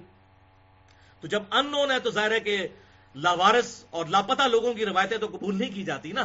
یہ تو نون لوگ ہونے چاہیے، ہو سکتا ہے شیطان انسانی شکل میں آ جائے جو صحیح مسلم کے مقدمے میں ہے، ابن مسعود کہتے ہیں بعض کا شیطان بھی انسانی شکل میں آگے حدیث بیان کر کے چلا جاتا ہے۔ یہ جو اکثر کہتے ہیں حضرات فرماتے ہیں، بزرگ فرماتے ہیں، وہ بزرگ پتہ شیطان ہی فرما کے چلے گئے ہوں۔ تو سند ہونی چاہیے پوری کہ کس بندے نے یہ بات کی ہے۔ تو مجھول ان نون لاوارس اور لاپتا قسم کا انسان کو روایت کرے گا تو ایکسپٹیبل نہیں ہوگی۔ اور چوتھا ہے، منقطع روایت ہے۔ یعنی راوی تو نون ہے، لیکن ان کی آپس میں ملاقات ہی نہیں موجود ہے۔ آپس میں ملاقات ہی نہیں ہے۔ ایک کہتا ہے جی میں نے حضرت ابو حریرا سے سنا اور اس نے حضرت ابو حریرا کا زمانہ ہی نہیں پایا، تو روایت منقطع ہوگی۔ ٹھیک ہے؟ یا وہ کہے گا ویسے اگر وہ سکا ہوگا تو یہ نہیں کہے گا میں نے ابو حریرا سے سنا، وہ کہے گا ابو حریرا سے روایت ہے۔ تو وہاں پکڑا جائے گا بھائی تو کہاں سے روایت کر رہا ہے؟ بیچ میں بندہ بتا کس سے سنا تو نے پوری سند اپنی بیان کرنا۔ جیسا کہ امام بخاری کہتے ہیں، حدیث کی سب سے بیسٹ سند یہ ہے کہ میں نے سنا احمد بن حنبل سے۔ احمد بن حنبل نے سنا امام محمد بن ادریس شافعی سے۔ شافی نے سنا امام مالک بن انس سے، اور مالک بن انس نے سنا امام نافع سے، اور نافع نے عبداللہ بن عمر سے، اور عبداللہ بن عمر نے نبی صلی اللہ علیہ وسلم سے۔ تو یہ پوری چین ہے نا، چین جوڑنی پڑے گی، ورنہ تو روایت ایکسپٹیبل نہیں ہوگی۔ تو منقطع روایت جس میں انقطاع ہو، ٹوٹی ہوئی چین ہو، تو وہ روایت ایکسپٹیبل نہیں ہوگی۔ اور پانچواں حکم یہ ہو سکتا ہے ضعیف حوالے سے کہ روایت جو ہے وہ اس پہ جرا مفسر ہو۔ یعنی وہ حدیث تو اس کے راوی تو بالکل ٹھیک ہوں، ملاقاتیں بھی ہوں، لیکن بعض اوقات راوی کو وہم ہو گیا ہو، کبھی اس کا بڑھاپے میں حافظہ خراب ہو گیا ہو، تو اس پہ جرا مفسر ہوئی ہو تفسیر کے ساتھ کہ اس کی باقی روایتیں صحیح ہیں، لیکن یہ والی روایتیں صحیح نہیں ہیں کیونکہ یہ اس کا ذہنی توازن بگڑنے سے پہلے کی ہیں اور یہ بعد کی ہیں۔ یا کوئی روایت شاز ہو سکتی ہے اسی جرا مفسر کے ہی کیٹاگری کے اندر کہ اس نے اپنے سے زیادہ سکا راوی کی مخالفت کی ہو، یہ بڑے ٹیکنیکل ٹرمز ہے اس حوالے سے آپ میری گفتگو دیکھ لیں۔ مسئلہ نمبر 36 ضعیف الاسناد اور من گھڑت احادیث کے فتنے کا تحقیقی جائزہ۔ اہل سنت پاک ڈاٹ کام پر مسئلہ نمبر 36 ایک گھنٹہ اور پچیس منٹ کی گفتگو ہے۔ بھائی شیخ صاحب کی تحکیم کی ایک اور خوبی ہے۔ جو بعض لوگوں کے لیے یہ خامی ہوگی، لیکن ہمارے لیے تو بہت بڑی خوبی ہے یہ۔ الحمدللہ۔ کہ جب وہ کسی حدیث پہ ضعیف کا حکم لگاتے تھے نا اور ان کو یہ پتا چل جاتا تھا کہ یہ یہ والی روایت تو ضعیف ہے، لیکن اس کی ایک صحیح صنعت بھی کسی اور کتاب میں موجود ہے۔ تو وہ حق گوئی کرتے ہوئے اس کے فٹ نوٹ پہ لکھ دیتے تھے کہ یہ والی روایت تو ضعیف ہے، لیکن اس کی ایک صحیح صنعت بھی موجود ہے فلاں کتاب میں، اور پوری اس کی تحقیق کر دیتے تھے۔ یہ ایماندار آدمی کی نشانی ہے۔ بےمان آدمی نہیں یہ کام کر سکتا۔ اور حتیٰ کہ اگر وہ حدیث نہ ہوتی، کسی صحابی کا قول اس کو سپورٹو ہوتا موقوفن کوئی روایت ہو اور کسی اور کتاب میں، وہ بھی اس کے نیچے انہوں نے اس میں مشکات المصابی کے فٹ نوٹ پہ لکھ دیا ہے۔ ایک میں آپ کو کڑوی مثال دیتا ہوں۔ ہمارے لیے تو کڑوی نہیں، ہمارے لیے تو بڑی مزیدار ہے، کیونکہ ہم تو الحمدللہ حق گوئی کرتے ہیں اور اس کی وجہ سے لوگوں کی گالیاں بھی کھاتے ہیں اور کھاتے رہیں گے۔ وہ تو لوگوں کی اپنی زبانیں ہیں۔ الحمدللہ ہم نے تو حق گوئی سے بات نہیں آنا۔ مجھے اکثر لوگ کہتے ہیں جی ہر مسئلہ چھیڑتے ہو بھائی میرے۔ آپ کے جو علماء ہیں نا جی ان کی تو چھوٹی چھوٹی دکانیں ہیں۔ چھوٹی چھوٹی دکانیں۔ ہم نے الحمدللہ ایک جنرل سٹور کھولا ہوا ہے، انٹرنیشنل لیول کے اوپر۔ ہم تو ہر سودا رکھیں گے۔ ہم تو حدیث کرتاس بھی ڈسکس کریں گے۔ ہم تو یہ بھی ڈسکس کریں گے کہ وسیع رسول کون ہے۔ ہم تو یہ بھی ڈسکس کریں گے کہ ممبروں پر صحابہ پہ لانت کس بندے نے شروع کروائی۔ آج تک جو لانت ہو رہی ہے، یہ بدت کس بندے کی شروع کی ہوئی ہے؟ ہم تو یا تو نبی کا مسئلہ بھی ڈسکس کریں گے، ہم تو نماز کے طریقے کا مسئلہ بھی ڈسکس کریں گے۔ ہم فاتح خلق الامام بھی، الحمدللہ، اس وجہ سے کہ یہ جنرل سٹور ہے اور جنرل سٹور میں ہر چیز بکتی ہے۔ آپ کی تو چھوٹی چھوٹی دکانیں ہیں کہ دو چار باتیں رکھ کے وہ جو کہتے ہیں نا، ہلدی رکھ کے تو پنساری کی دکان کھول لی ہوئی ہے صرف ہلدی ہے پاس، ایک پاؤ۔ تو یہاں پر تو انٹرنیشنل لیول پہ بھائی دعوت ہو رہی ہے، آپ تو کنویں کے مینڈک ہیں، اس کنویں سے باہر نکلے تو آپ کو پتا چلے کہ علم کی دنیا کیا ہے۔ اور پوری دنیا کے اندر آج جو ہے وہ کس طریقے سے آپ نے فطروں کا مقابلہ کرنا ہے۔ یہ مولوی تو فیل ہو چکے ہیں مقابلہ کرنے کے، فیل ہو چکے ہیں ٹوٹلی totally. ان کی کمپیٹنسی نہیں ہے۔ آج کے دور میں اگر آپ کو فیس بک پہ کوئی روایت شیئر کروا دیتا ہے، آپ اس کو کہیں گے نہیں، پائی گلا نہیں کرنی چاہیے وہ کہے گا بھائی جی نس گیا جائے جھوٹ ہے۔ تو اگر ہمارے سلف نے کبھی کوئی بات کی جی جی مشاجرات صحابہ کو ڈسکس نہ کریں، فلاں چیز کو ڈسکس نہ کریں، وہ بڑے نیک نیت لوگ تھے، اس وقت ان کی یہ باتیں بالکل صحیح تھی آج وہ اگر زندہ ہوتے تو ہم سے بڑھ چڑھ کر بیان کرتے، کیونکہ اب ان فطروں کے آگے دروازہ نہیں آپ باندھ سکتے۔ اب تو بچے بچے کے ہاتھ کے اندر جو ہے وہ ٹچ اسکرین موبائل ہے، فیس بک پہ اس کو ساری روایتیں پتہ چلیں گی۔ اب آپ بخاری، مسلم کی احادیث جب نکالیں گے اور آپ کہیں گے جی نہیں نہیں نہیں یہ تو ڈسکس نہیں کرنی تو اس کا مطلب آپ تو خود بخاری مسلم کے منکر ہیں۔ آپ بخاری مسلم کو خود اس قابل نہیں سمجھتے کہ آپ کسی کے سامنے پیش کر سکیں۔ تو الحمد وہاں پر پھر ہمارے جیسے لوگ جو ہے وہ حق کی آواز الحمد اللہ کے فضل سے اہل سنت کا مقدمہ بالکل صحیح ستھرا پریزنٹ کریں گے پوری امت کے سامنے۔ الحمد تو وہ مثال جو ہے وہ آپ سن لیں۔ جو میں کہہ رہا ہوں کہ وہ ضعیف بھی ڈکلیئر کریں گے تو اس کے فٹ نوٹ پہ لکھ دیں گے۔ وہ ہے مشکات المسابی میں انٹرنیشنل نمبر کے مطابق چھ ہزار ایک سو ایک نمبر، اکسٹھ سو ایک نمبر حدیث فضائل علی والے چیپٹر میں۔ ام سلمہ رضی اللہ تعالی عنہ کا بیان ہے ام المومنین کا، جو چونسٹھ ہجری میں یزید کے دور میں فوت ہوئی۔ واقعہ کربلا ان کی زندگی میں ہوا۔ یہ سب سے آخر میں فوت ہونے والی ہماری ماں ہے سیدہ ام سلمہ رضی اللہ تعالی عنہ۔ تو اکسٹھ سو ایک نمبر حدیث ہے مشکات میں مسند امام احمد کے حوالے سے امام ولی الدین تبریزی لے کر آئے پرائمری بک مسند احمد ہے۔ کہ ام سلمہ کہتی ہیں کہ میں نے رسول اللہ صلی اللہ علیہ وسلم سے یہ بات سنی، جس نے علی کو گالی دی، اس نے گویا مجھے گالی دی۔ بولے اعوذ باللہ تعالی۔ تو شیخ زبیر علی صاحب نے اس کی تحکیم کرتے ہوئے لکھا کہ یہ حدیث ضعیف ہے ضعیف ہے اصول محدثین پر، کیونکہ اس میں ابو اسحاق مدلس ہیں اور ان سے روایت کر رہے ہیں۔ لیکن پھر ان کی رگ پھڑکی حق گوئی والی۔ انہوں نے کہا یہ روایت تو ضعیف ہے لیکن مسند ابی یالا جو پہلے تین سو سال میں اہل سنت کے بہت بڑے امام ہیں، امام ابو یالا امام ترمزی ابو دعود کے ہم اثر ہیں۔ انہوں نے مسند ابی یالا میں انٹرنیشنل نمبرنگ کے مطابق سات ہزار تیرہ نمبر روایت لی ہے موقوفن سیم اسی صحابیہ ام سلمہ حضور کی بیوی اور ہماری ماں سے۔ صلی اللہ علیہ وسلم ورضی اللہ تعالی عنہا۔ تو شیخ صاحب نے لکھا، یہ روایت صحیح ہے، ام سلمہ کی مسند ابی یالا سات ہزار تیرہ نمبر، کہ جب بنو میاں کے دور میں ممبروں پر مولا علی پر لانت کی جاتی تھی، تو ام سلمہ نے کہا کہ لوگوں تمہارے ممبروں پر رسول اللہ پر گالیاں بکی جاتی ہیں۔ تو لوگوں نے عرض کیا، عبداللہ تابعی نے کہا، اما جان، کس کی مجال کہ جو ممبر پر رسول اللہ پر گالیاں بکے؟ انہوں نے کہا، تم کیا یہ نہیں کہتے؟ کہ علی پر لانت اور علی سے محبت کرنے والوں پر لانت اور میں حضور کی بیوی گواہی دیتی ہوں کہ سب سے زیادہ رسول اللہ علی سے محبت کیا کرتے تھے۔ تو جو علی پر لانت کر رہا ہے معاذ اللہ استغفر اللہ ثم معاذ اللہ استغفر اللہ گویا کہ وہ رسول اللہ پر لانت کر رہا ہے۔ باللہ تعالی۔ تو یہ بھائیوں باتیں تھی جن کی وجہ سے میں نے شیخ زبیر علی صاحب پر اڑھائی گھنٹے کا پورا لیکچر ریکارڈ کروایا۔ مسئلہ نمبر اسی کے نام سے شیخ زبیر علی زئی رحمہ اللہ ایک حق گو عالم دین، جس میں ان کے ویڈیو کلپس، پروفز کے ساتھ، جو میں نے ہی الحمد ان کو آمادہ کیا اور ریکارڈنگ کی، سب کی سب ویڈیوز میں نے خود ریکارڈ کی ہوئی ہیں اپنے ویب کیم، لیپ ٹاپ کے ذریعے۔ وہ سارے کلپس ڈالے ہیں اور تمام کے دلائل بھی کتاب و سنت سے دیے ہیں۔ یہ نہیں ہے کہ ان کی کوئی تقلید کی ہے، کتاب و سنت سے دلائل پیش کی ہیں۔ تو یہ بھائی علم کا میدان ہے، یہاں پہ جذبات کی کوئی، میں غامدی صاحب والی بات ہی ریپیٹ کروں گا۔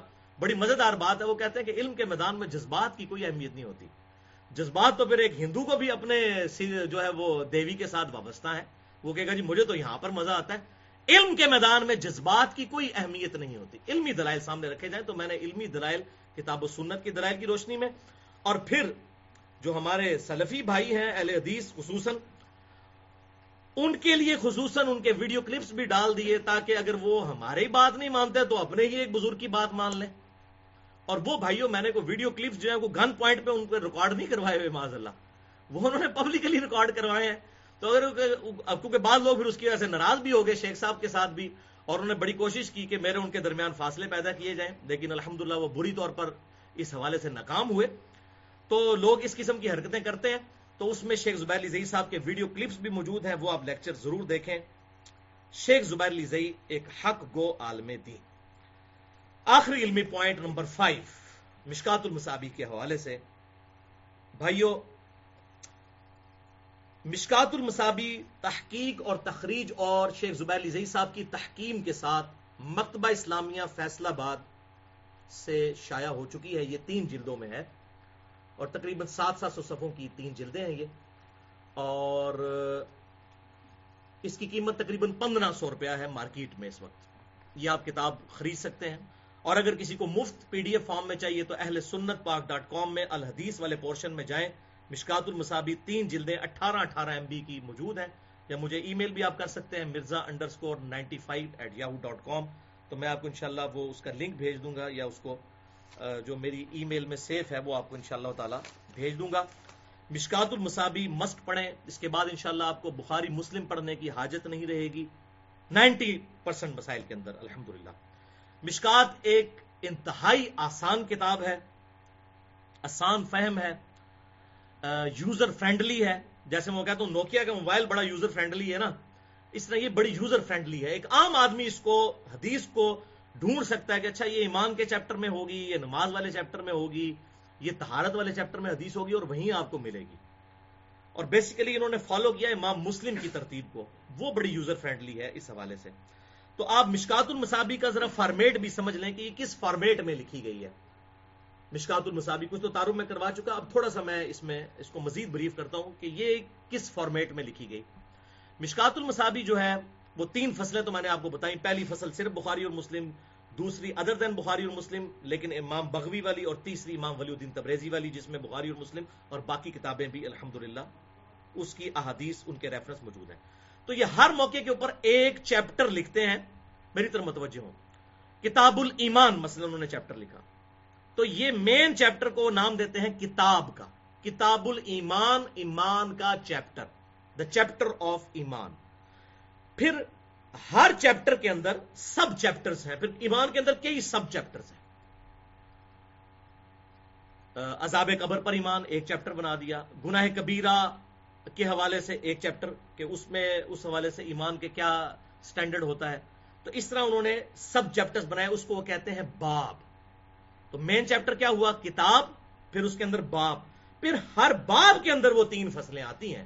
فصل اول صرف بخاری اور مسلم، فصل دوم بخاری اور مسلم کے علاوہ باقی کتابیں تقریباً تیرہ کے قریب، اور فصل سوم جو ہے امام ولی الدین تبریزی نے جو تقریباً گیارہ بارہ سو احادیث ایڈ کی جن میں بخاری اور مسلم اور باقی بھی جمع ہے تو یہ اس کی ترتیب ہے تین فصلوں کی اور اس میں آپ کو انشاءاللہ تعالی سمجھنا بھی آسان ہو جائے گا۔ اگر کسی ٹاپک پہ آپ کو صرف بخاری مسلم کی حدیثیں چاہیے تو پہلی فصل میں ملیں گی یا پھر تیسری فصل میں ملیں گی اور دوسری میں ادر دین بخاری اور مسلم ملیں گی۔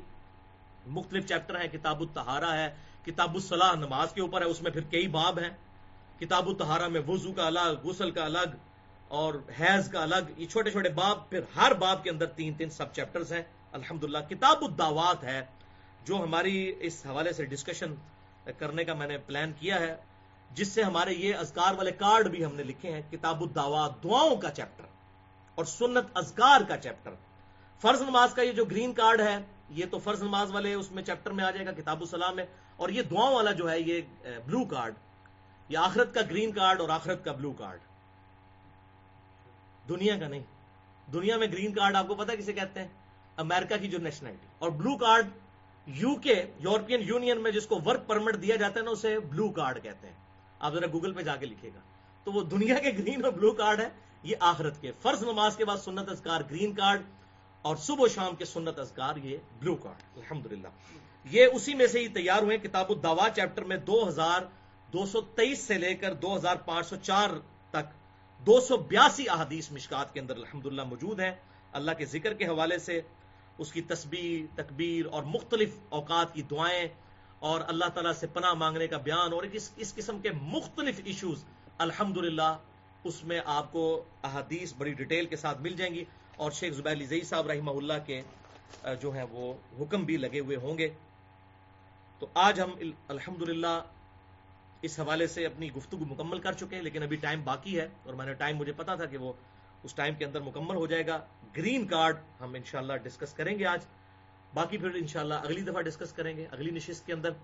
لیکن اس گرین کارڈ، آخرت کے گرین کارڈ کو ڈسکس کرنے سے پہلے ایک دفعہ دروشی پڑھ لیجیے اللهم صل على محمد وعلى ال محمد كما صليت على ابراهيم وعلى ال ابراهيم انك حميد مجيد اللهم بارك على محمد وعلى ال محمد كما باركت على ابراهيم وعلى ال ابراهيم انك حميد مجيد.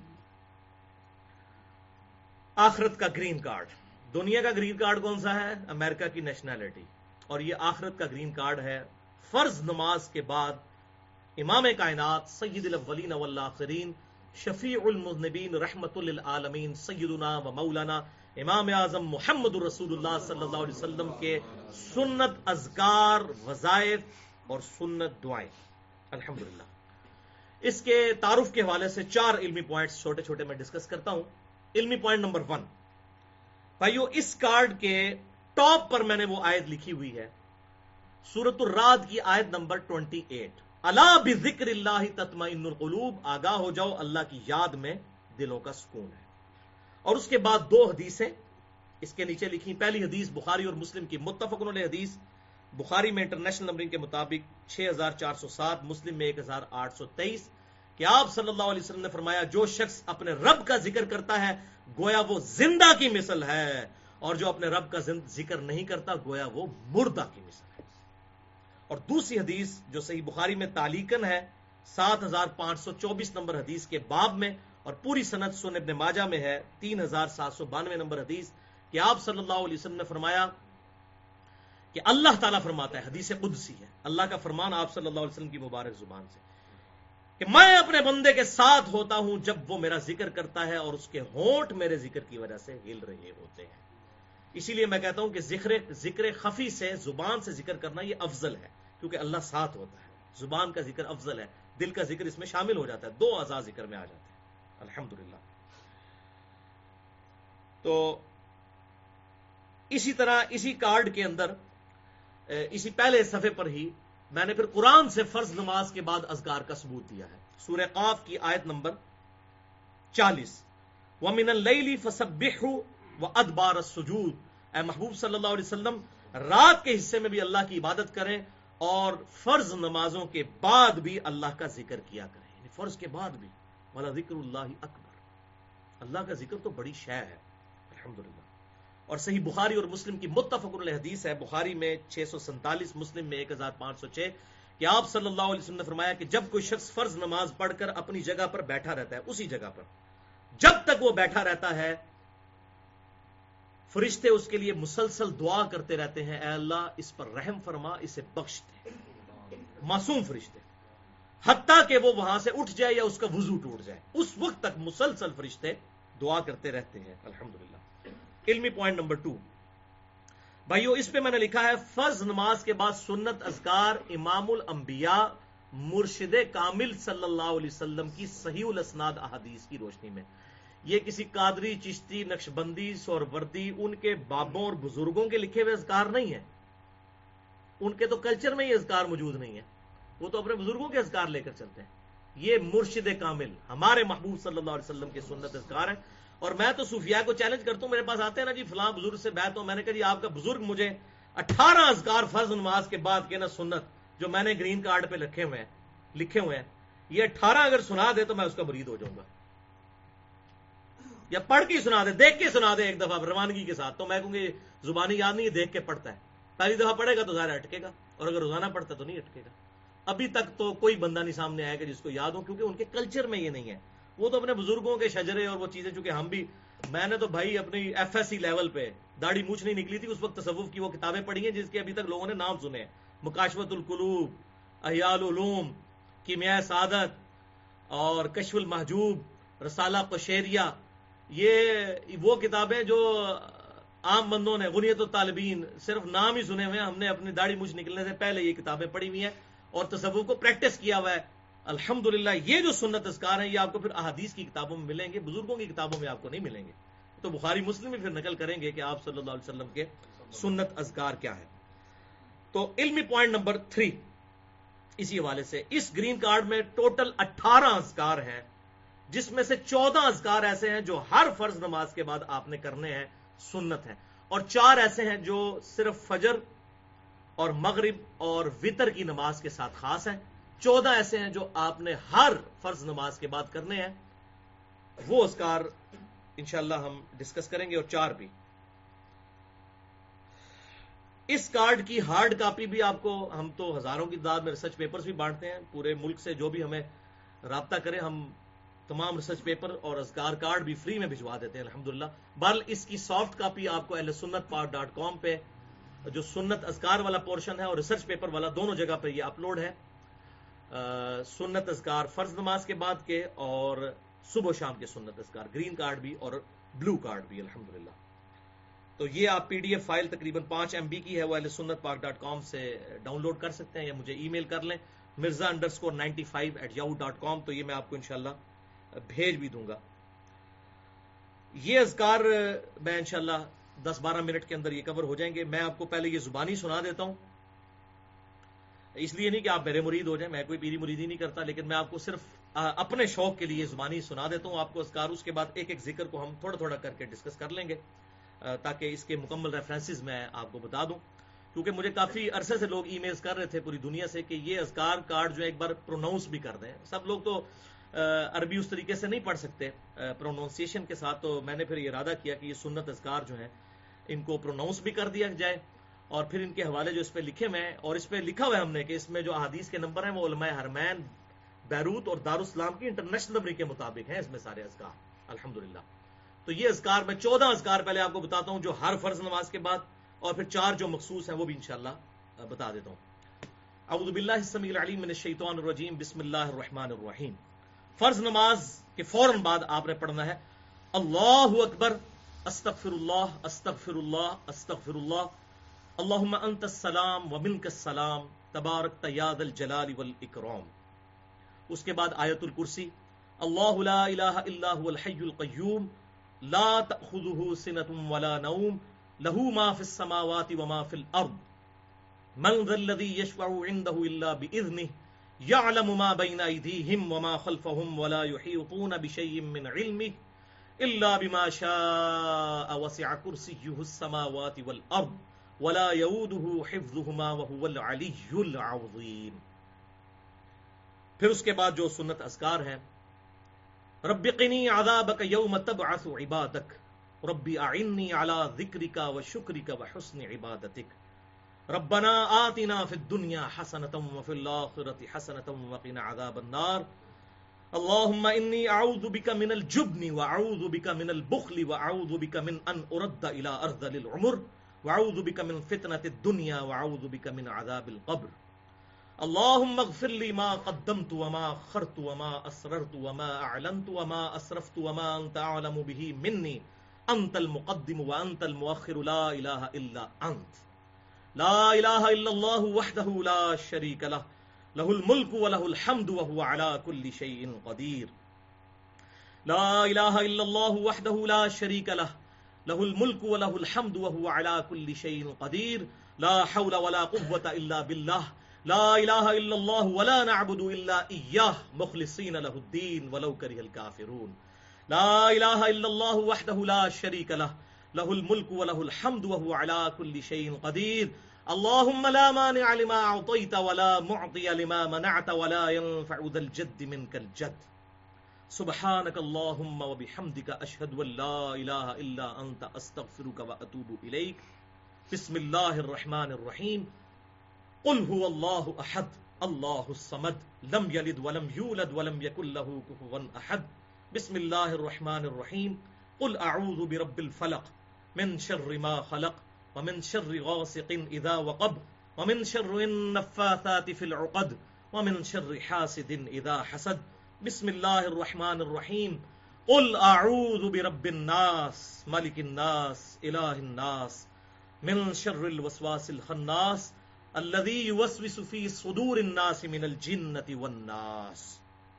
اس کے بعد تینتیس دفعہ سبحان اللہ، تینتیس دفعہ الحمد للہ چونتیس مرتبہ اللہ اکبر یا تینتیس دفعہ اللہ اکبر پھر سو پورا کرنے کے لیے چونتیس مرتبہ کے لیے لا الہ الا اللہ وحدہ لا شریک لہ لہ الملک و لہ الحمد وهو على كل شيء قدیر۔ ایک دفعہ پڑھ لیں۔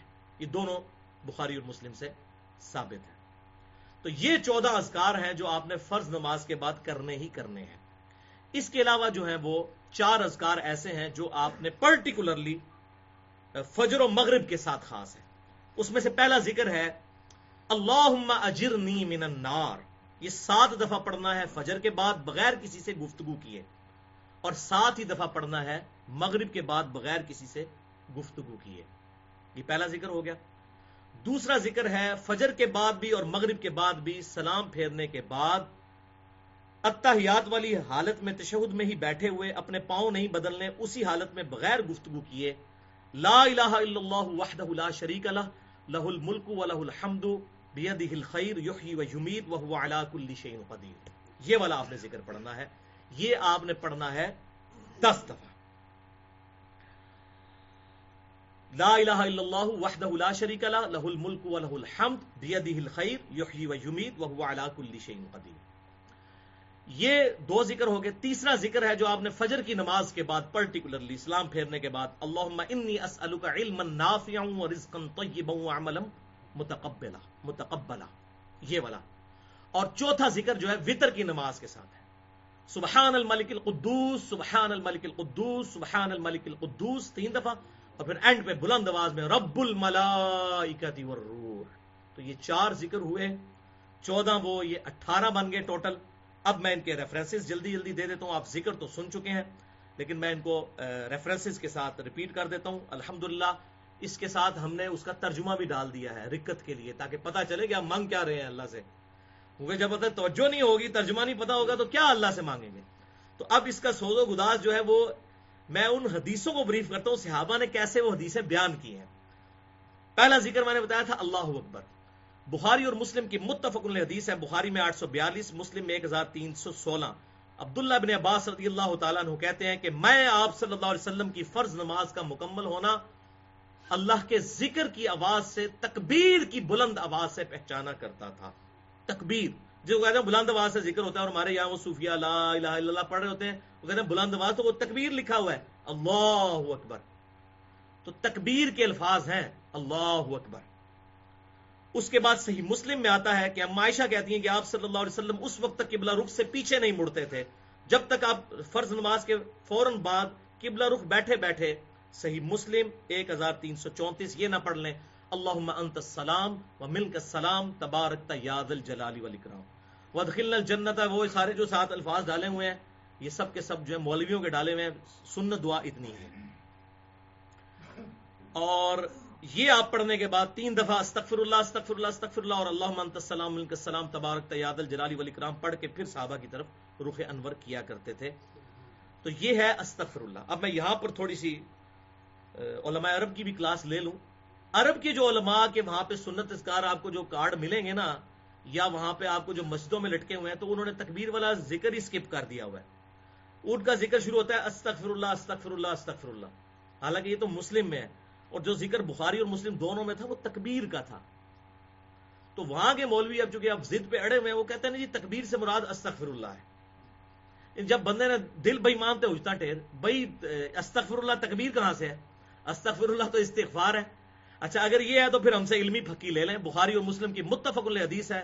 سیدنا ابو حریرا کہتے ہیں کہ نبی صلی اللہ علیہ وسلم جب نماز شروع کرتے تو تکبیر کہتے، جب رکوع میں جاتے تو تکبیر کہتے، جب رکوع سے سر اٹھاتے تو سمی اللہ علیہ حمیدہ، ربنا لک الحمد کہتے، جب سجدے میں جاتے تو تکبیر کہتے، تو استغفر اللہ کہتے۔ ادھر مولوی چپ کر جائے گا پھر۔ تو یہ دونوں نے خام خواہ ایک ضد کی وجہ سے، لیکن پاکستان میں جو سلفی ہیں یا اہل حدیث ہیں وہ الحمد اللہ اکبر اپنا دارالسلام والوں نے بھی جو چھاپا ہے، انہوں نے پہلے نمبر پہ ڈالا ہے اللہ اکبر، اور پھر استغفر اللہ استغفر اللہ استغفر اللہ یہ میں نے جو مولویوں نے اس حوالے سے جو بیچ میں گھسے ہوئے تھے، تو میں نے ان کا معاملہ کلیئر کر دیا۔ دو ذکر ہو گئے۔ دو سے مراد مطلب یہ دونوں اس کے اندر ہو گئے۔ تیسرا آیت الکرسی تھا۔ تو سنن نسائی القبرا میں انٹرنیشنل کے مطابق نو ہزار نو سو اٹھائیس نمبر حدیث ہے کہ آپ صلی اللہ علیہ وسلم نے فرمایا، جو شخص فرض نماز کے فوراً بعد آیت الکرسی پڑھ لے گا سورت البکرا آیت نمبر دو سو پچپن، وہ مرتے ہی جنت میں داخل ہوگا۔ لیکن نماز جو پڑھے گا، نماز پڑھنے کے بعد ہے۔ صرف آیت الکرسی پڑھے نہیں، جان چھٹنی اچھا جی۔ چوتھا ذکر، صحیح مسلم ایک ہزار چھ سو بیالیس، کہ آپ صلی اللہ علیہ وسلم پڑھتے تھے، فرض نماز کے بعد رب قینی آداب کا یوم تبعث عبادک۔ پانچواں سعید النماز ابن جبل کہتے ہیں سن نبی دعود میں ایک ہزار پانچ سو بائیس سن نسائی میں ایک ہزار تین سو تین کہ آپ صلی اللہ علیہ وسلم نے میرا ہاتھ پکڑا اور مجھے کہا ماز میں تجھ سے محبت کرتا ہوں. ان کا، یا رسول اللہ، میں بھی آپ سے محبت کرتا ہوں. تو پھر آپ نے فرمایا کہ ماز فرض نماز کے بعد یہ دعا پھر کبھی نہ چھوڑنا، تو میرا محبوب ہے، میں تجھے محبوب وظیفہ بتا رہا ہوں۔ ربی آئنی اعلیٰ ذکری کا و شکری کا و حسن عبادت اللہ، میری مدد کر اپنا ذکر کرنے پر اور احسن طریقے سے تیری عبادت کرنے پہ، تیرا شکر ادا کرنے پر۔ اللہ، تو میری مدد کر۔ اللہ آئنی اعلیٰ ذکری کا بھی ہے اور ربی آئنی اعلیٰ ذکری کا و شکری کا و حسن عبادت یہ دونوں ثابت ہیں۔ چھٹا ذکر بخاری اور مسلم کی متفق الحدیث ہے۔ بخاری میں چھ ہزار تین سو اناسی، انانوے اور چھ ہزار آٹھ سو چالیس ہے صحیح مسلم میں۔ انس ابن مالک کہتے ہیں کہ آپ صلی اللہ علیہ وسلم کوئی اور دعا کریں یا نہ کریں، آپ کی اکثر دعا یہ ہوا کرتی تھی اللہ ربنا آتینا فی الدنیا حسنا وفی الاخرت حسنتا وقنا عذاب النار۔ اے اللہ، ہمیں اس دنیا میں بھی بھلائیاں عطا فرما اور آخرت میں بھی عطا فرما اور سب سے بڑی بھلائی آخرت کے عذاب سے بچا لے۔ میں یہ ترجمے سکپ کر رہا ہوں، اس کارڈ کے اوپر لکھے ہوئے ہیں، کچھ بتا بھی رہا ہوں اپنے ذوق کی وجہ سے۔ تو وہ ٹائم زیادہ لگ جائے گا، اس لیے میں صرف اس کی عربی کور کر رہا ہوں۔ سعید الساد ابن ابی وقاص کا بیان ہے صحیح بخاری دو ہزار آٹھ سو بائیس۔ کہ وہ کہتے تھے کہ آپ صلی اللہ علیہ وسلم فرض نماز کے بعد اللہ تعالیٰ سے پناہ مانگا کرتے تھے ان کلمات کے ذریعے۔ اور سعد ابن ابی وقاص اپنے بچوں کو یہ دعا یاد کروایا کرتے تھے۔ صحیح بخاری دو ہزار آٹھ سو بائیس۔ اللهم اني اعوذ بك من الجبن واعوذ بك من البخل واعوذ بك من ان ارد الى ارض العمر واعوذ بك من فتنه الدنيا واعوذ بك من عذاب القبر۔ ترجمہ جو ہے کارڈ میں آپ دیکھ لیجیے گا۔ آٹھواں ذکر، مولا علی رضی اللہ تعالیٰ نے کہتے ہیں کہ آپ صلی اللہ علیہ وسلم جب فرض نماز کا سلام پھیرتے، ایک روایت میں آتا ہے نماز کے بعد، اور ایک روایت میں آیا کہ نماز ہی میں درو شریف پڑھنے کے بعد۔ سلام پھیرنے سے پہلے، دونوں درست ہیں۔ بلکہ بخاری اور مسلم کی متفق حدیث ہے، جب آپ درود پڑھ چکے ہیں، اس کے بعد اللہ سے جو چاہے مانگے فرض نماز ہو، نفلی نماز ہو، لیکن وہ عربی میں ہونی چاہیے۔ اور یہ بات یاد رکھیں، نماز میں اردو یا پنجابی میں دعائیں نہیں کی جا سکتی۔ نماز کا پروٹوکول عربک لینگویج ہے۔ جیسے قبلہ ہماری یونٹی کا سمبل ہے، عربک لینگویج ہماری یونٹی کا سمبل ہے۔ نماز میں، اور اس کا احساس مجھے چائنا جا کے ہوا دو ہزار چار میں کہ ہمیں تو ان کی لینگویج ہی نہیں آتی تھی، لیکن جب فاتحہ پڑھی امام نے تو لگا یار اپنا مسلمان بھائی ہے۔ الحمد رب العالمین۔ اسے چائنیز میں نہیں پڑھی۔ تو اس وقت مجھے یہ احساس ہوا کہ یہ مسلمانوں کا یونٹی اور بانڈ ہے، امت کا اجماعی یہ ایک تعلق ہے عربک لینگویج۔ نماز کے بعد آپ اردو میں مانگیں، پنجابی میں انگلش میں، لیکن نماز میں عربک دعائیں مانگیں، خصوصاً سنت دعائیں، جو مرضی مانگیں۔ بخاری مسلم کی متفق علیہ حدیث ہے کہ اس کے بعد اپنے رب سے جو چاہو تم مانگو، جب درو شریف پڑھ چکو۔ تو یہ فرض نماز کے بعد بھی اور اس میں بھی مانگ سکتے ہیں، صحیح مسلم ایک ہزار آٹھ سو تیرہ۔ اللہ مغفر لی ما قدمت وما اخرت وما اسررت وما اعلنت وما اسرفت وما انت اعلم به مني انت المقدم وانت المؤخر، لا الہ الا انت۔ ترجمہ اس میں دیکھ لیجیے گا۔ نواں ذکر مغیرہ ابن شعبہ رضی اللہ تعالیٰ عنہ کہتے ہیں، صحیح بخاری 6473 کہ آپ صلی اللہ علیہ وسلم ہر فرض نماز کے بعد تین دفعہ پڑھتے تھے، لا الہ الا اللہ وحدہ لا شریک لہ۔ لہ الملک و لہ الحمد وهو على كل شيء قدیر۔ دسواں ذکر صحیح مسلم ایک ہزار تین سو ترتالیس۔ عبداللہ ابن زبیر کا بیان ہے۔ اور بعض روایتوں میں صحیح مسلم کے ایسے الفاظ ہیں جس سے یہ بھی ترجمہ بنتا ہے، بعض محدثین نے لیا کہ بلند آواز سے آپ یہ ذکر پڑھتے تھے۔ لا الہ الا اللہ وحدہ لا شریک لہ لہ الملک و لہ الحمد وهو على كل شيء قدیر۔ لا حول ولا قوة الا باللہ، لا الہ الا اللہ ولا نعبد الا ایاہ مخلصین لہ الدین ولو کرہ الکافرون۔ اور یہی جو ہمارے وہ بریلوی بھائی جو ہے نا، اس کا لا الہ الا اللہ اور آگے ڈیش ڈیش ڈال کے نا کہتے ہیں، دیکھو صحیح مسلم میں لکھا ہوا ہے، بلند آواز لا الہ الا اللہ۔ پورا یہ ہے وہ۔ یعنی مولوی کتنا دھوکہ دیتا ہے۔ آپ دیکھیں کتنی اس کے اندر دو نمبری پائی جاتی ہے۔ وہ پورا تو لکھ تاکہ پتا چلے کہ کون سا ذکر ہے وہ۔ وہ مولوی پکڑا جاتا ہے۔ لا الہ الا اللہ، ڈاٹ ڈاٹ ڈاٹ۔ یعنی مولوی ہر جگہ گھس جاتا ہے بےمانی کرتا ہے۔ تو گیارہواں ذکر سیدنا مغیرہ ابن شعبہ سے یہ اوپر والا جو ذکر تھا، یہ حضرت عبداللہ ابن زبیر سے تھا۔ مغیرہ ابن شعبہ رضی اللہ تعالیٰ کہتے ہیں، بخاری میں آٹھ سو چوالیس، مسلم ایک ہزار تین سو بیالیس۔ کہ آپ صلی اللہ علیہ وسلم فرض نماز کے بعد پڑھتے تھے، لا الہ الا اللہ وحدہ لا شریک لہ لہ الملک و لہ الحمد وهو على كل شيء قدیر۔